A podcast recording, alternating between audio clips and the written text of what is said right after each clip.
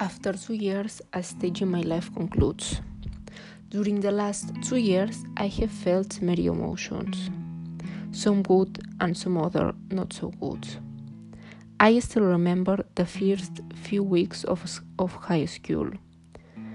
Even though this much the serious stage is over, and I have to admit that I will miss it too. In school subjects, I think few things I will change, as thanks to all of this, I have come to where I am today. From the very beginning, I have been able to organize studies, and I have always prioritized them over anything. So I am also happy to close this stage and be able to focus more on myself than on studies. During the last summer, I was working at the same time as doing the research work. So I am very eager to face the selectivity in the best possible way and already finished this stage and prepare for a new one with new friends, environment, etc. When in my plans for the future I am not clear, there is always the fear of being wrong. But something I have learned this year with COVID is that you don't have to dwell so much on the future and live more the present.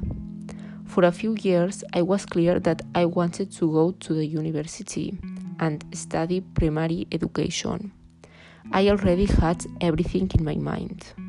However, the test of personal aptitude did not go so well, and I went through the stage that I did not know what to do in my life.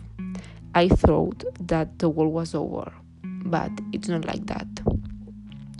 Next year, I will do a sabbatical year, but with that, without stopping studying.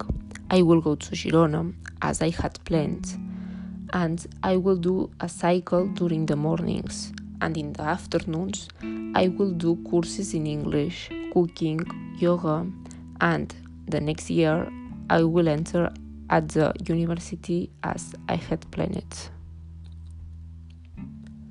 There is a universal truth which we all must face whether we want to or not. In the end, everything is over. As much as I wanted to this day to come, I have never liked the endings.